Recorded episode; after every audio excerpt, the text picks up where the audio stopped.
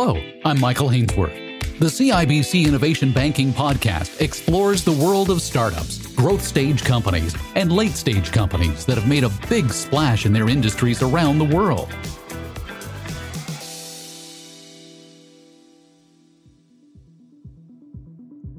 As the Executive Vice President and Chief Security Officer for one of Canada's biggest banks, Keith Gordon has been on the receiving end of an untold number of pitches by startups. What makes a pitch great? How do you get that foot in the door? And once you've got that face time with a prospective client, how do you ensure you don't leave with egg on your face? A great pitch can make all the difference to the deal and turn a client into an evangelist for your product or service. Bad pitch can damage your reputation with future prospects. The CIBC executive tells me he's seen it all. Can we start with your favorite pitch horror story of a startup or an entrepreneur who went about it all wrong? Oh, goodness. Part of one of the, the things that I enjoy doing is spending time with startups. I think a lot of times folks that are just coming around an idea may not have fully thought through who they're talking to. They're maybe just totally focused on what's this cool new innovative idea that I've come up with. I was out in uh, Silicon Valley one time working with one of the VC firms and going through the pitch scenarios of multiple startups. And it was one day I just remember my favorite though was the guy that came in had no idea that I was working for a bank. And the fact that he had no idea that his pants were actually hanging down a little bit too far below. It was just a very awkward moment of him realizing, wait a minute, my product has nothing to do with you. And oh, my pants are hanging down a little bit too. So again, both the product and the visual uh, in that case were more than just funny. It was comical. And but again, it's one of those moments of know your audience and put your best foot forward. Wow. So then let's expand on this. Let's talk about getting your foot in the door in the first place. You've pointed out in the past that cold calling the corner office really isn't the way to go. Why not? Yeah, I personally, I have filters set up in my own email that filter out all of the sales emails anyway. And also, uh, I've got a purposeful email that if the word unsubscribe is anywhere in the, the content of an email, it automatically goes to another folder. We've got problems looking for solutions, not solutions looking for problems. We know what our problems are. We know what the risks that we're trying to solve. And we look for people to partner with. So, really, it gets down to building relationships is the core part of how you get in the door, not just dropping an email from some inside salesperson and expecting me to call back with the next 15 minutes that's available to me. So you're saying you have to do your homework to find out who influences the decision maker and then work with that influencer. Absolutely. And in some cases, it's not even about finding the decision maker inside. You'll, you'll eventually get there. But really, you need to find the person that understands what you're doing and that may have ownership around either maturing that environment, that control, that product set, whatever it is. But you got to find the person that you can speak to at a peer to peer level and then work with them to help rise up the food chain to show the value in what you're doing. I can imagine when you focus on speaking with those who are, to your point, at a peer to peer level, what that's allowing you to do is have probably more open and honest, realistic conversations with that person to help get you to that next level. Absolutely. Perfect example. Actually, part of my team and I were talking with a few startups yesterday. And as a follow up, there were great ideas. So out of it, we identified for each one of the startups all right, here's the person you need to go talk to to really get to an understanding of will this even work in our environment? Is this solving the problem that it sounds like you're trying to solve? So you warn entrepreneurs not to oversell their product. But I thought the whole idea of entrepreneurialism was to promise the world and then work your butt off to deliver it. Yeah. For those of us that have been around longer than, I don't know, a couple weeks or so, we've all encountered a salesperson that says, oh, yeah, we can do that. When in fact, the actual product isn't meant to do that. It's all going to be customization sitting on top of that. So it's how can you be ultra honest, ultra transparent, and be vulnerable enough to say, you know what, our product doesn't do that today, but that is a fantastic idea. Let me get that back to, to the product team to see if it's something they could put in our roadmap. Getting your foot in the door to pitch your product or service is only the first step. The actual pitch can be a minefield for a startup to navigate. You need to leave time for questions without leaving the prospective client questioning the solution. The pitch shouldn't be complex. And as Gordon tells me, shouldn't promise the world. So once you've got that FaceTime with the influencer, you see that promising to be everything uh, is a red flag. What else do you see as a red flag once you've actually got that FaceTime with that entrepreneur? One of the other challenges, especially for large enterprise, is implementation. I still encounter it on a frequent basis when an entrepreneur or a software company says, Oh, well, implementation just takes a couple hours and we can have you up and running in about two days. That may be true in 10% of the enterprises that you're going after, but we're talking about a multinational bank. Should a pitch, though, be expansive and detailed, or, should it be simple and, and straightforward? How many slides should my deck have? Yeah, you got to go simple. It's how can we get the message across very clear, very concise. And if you've got more than half a dozen slides, you're going to lose people especially for entrepreneurs that are technology focused. You may have two or three, maybe four slides, but as quickly as you can get to a demo and show it working, the better off you're going to be. Yeah, the example I would share is just like yesterday. Of the three startups that we talked to, only two of them made it to the demo. The two that got through the slides quick and got us to demo to actually see the product working got my team excited. Like, wow, that actually works. That's pretty cool. I want to see more. I guess the, the misunderstanding at the entrepreneurial level is that you need to be as detailed as possible. You need to answer every question in the deck because that's what proves that you've got this widget or this product or service that's going to uh, solve the problem that the enterprise has. I guess that's more of insecurity than anything else because you're trying to build a relationship. You don't want to try to do that all in a single 60 minute meeting. You want to do that over time. That's exactly right. Because relationships are what sell, because relationships build trust. And in this business, especially in the security and fraud business that I live in every day, trust is paramount. So you get to the end of your pitch, the end of your presentation, you always want to make time for Q&A. I can imagine once you get to the end and there are no questions at the end of the presentation, that's got to be the kiss of death. It could be that it wasn't clear what you were actually selling. It could be that you've got to refine your message down to the point that, again, leaves out some of those key things that could prompt a question. And also, what I've seen others do nicely is when you get to that point, if there aren't questions, you wait. Awkward silence isn't a bad thing in all cases. But if you have that silence for a moment, you pop in and you say, well, as you think about questions that may come up, here are questions that we've gotten from other potential clients. Again, to get the thought process moving of how other potential clients were thinking about the product.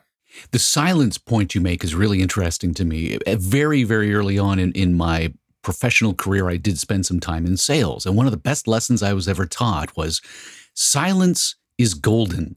That is the customer or the potential customer thinking.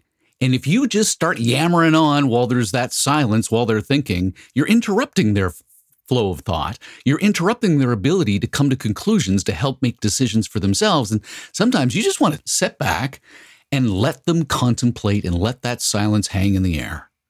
That's right. And especially if you're face to face with a person, or in these days, you know, video to video with someone, you grab your pen, you go over to your notebook and you start writing, making that silence not awkward, right? Because if you just sit there and look at them, that creates the awkwardness. But you want to have some of that silence to allow the team to process. In 1984, Apple invented a new corporate role evangelist. Guy Kawasaki helped make the computer company a household name. 37 years later, everyone within the company seems to be an evangelist these days. But today, entrepreneurs know the best evangelist for their product doesn't come from within, it comes from happy customers. But the path to turning a prospect into a customer is filled with twists and turns, including, as Gordon warns, large enterprises engaging in innovation tourism. Okay, so we've had that foot in the door, we've had the presentation now. Let's talk about part three. You warn entrepreneurs about prospective customers engaging in innovation tourism. What is that? yeah. As you think about the amount of startups, of entrepreneurs that are out there coming up with the, the next best idea, in some cases, for large companies, we want to hear what's going on in the market, but we may not be able to dive deep into the entire marketplace. But partnering with some firms, some VC firms that may already have relationships we've set aside, you know, a day or two, or in some cases a week of going in and getting the 20 minute pitch of what are you doing? What are you selling? What's your vision? And then really it, it becomes an opportunity to hear what the market is trying to do. And when I talk about innovation tourism, it really just means that you're on that journey. And on that journey, you will find some scenic spots you want to stop at and dive in a little bit deeper, you know, take some pictures. But for a majority of that, you're going to be sitting in the car, driving down the road, taking it all in. And once you get to a certain spot, you need to take a break and review what you've just heard, what you've just learned, so that then you can figure out do I want to take that trip again? Right? Because we all have um, I'm going to continue down the, the tourism analogy here. We all have our favorite roads we like to drive on for the view or whatever that is. We just want to go back to it, but it's for a reason. The same thing holds true as you think about technology and entrepreneurialism and startups of it's okay to cycle through a bunch of conversations because you're not going to be able to sell it to everybody, but you have to be open to the idea of continuing to have the conversation especially when on sales side you start to get some people to ask those good questions.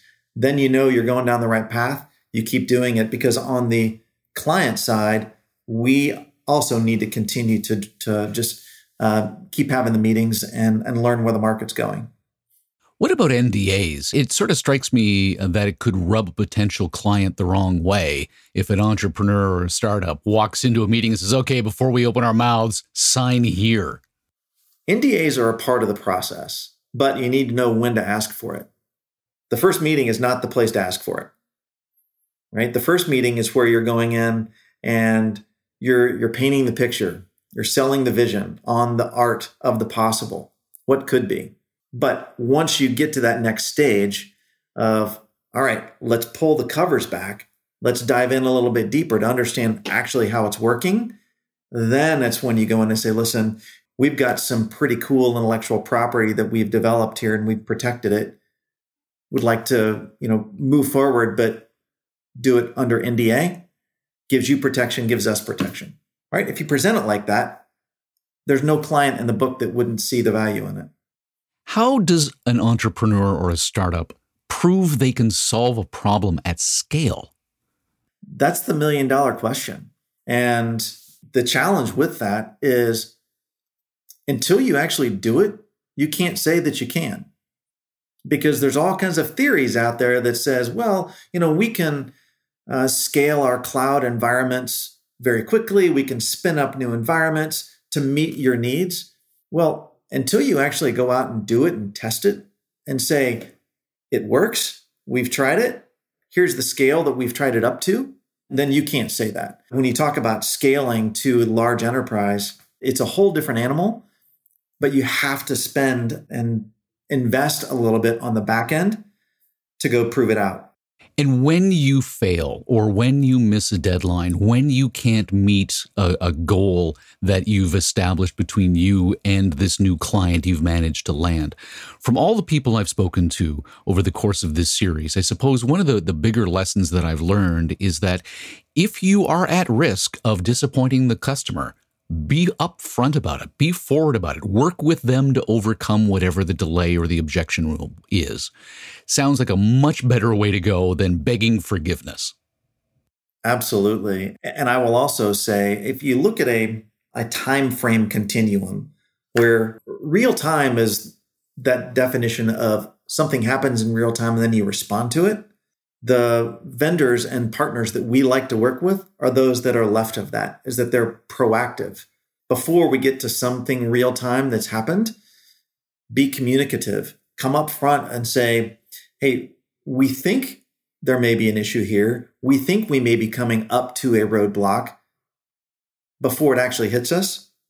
Those are the kind of partners that i'll go back to every single day because i see the the value in knowing that nothing's going to be perfect. I don't know that I've ever seen a project go flawlessly with no bumps or issues. There's always something. And I think that's one of the things that as an entrepreneur, folks have to understand that we understand that. We don't expect perfection. We know there's going to be bumps, but be upfront, be proactive. Um, and, and that creates partnership. And getting back to a word I mentioned earlier is trust right? When you can build trust, being open and vulnerable that, listen, hey, we, we think we found something. We're still evaluating, but we wanted to bring it to your attention. That's gold. It's been said that the best evangelist for your product is your client. How do you get the customer to sell the experience? And that is an absolutely true statement because as I think about products that we're evaluating, one of the first things that I go do is I go out and look and see who else is using it.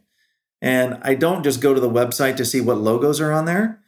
I actually reach out to the people that I know in these companies because there's been many cases where you may see a logo on a website, but when you actually get down to the reality of what they've done, it, it may have just been a pilot or something like that. But you call your friend, you get a you know a friend of a friend at another company and say, what did you guys do with them? Oh, well, we're just still evaluating. We're still in proof of concept mode.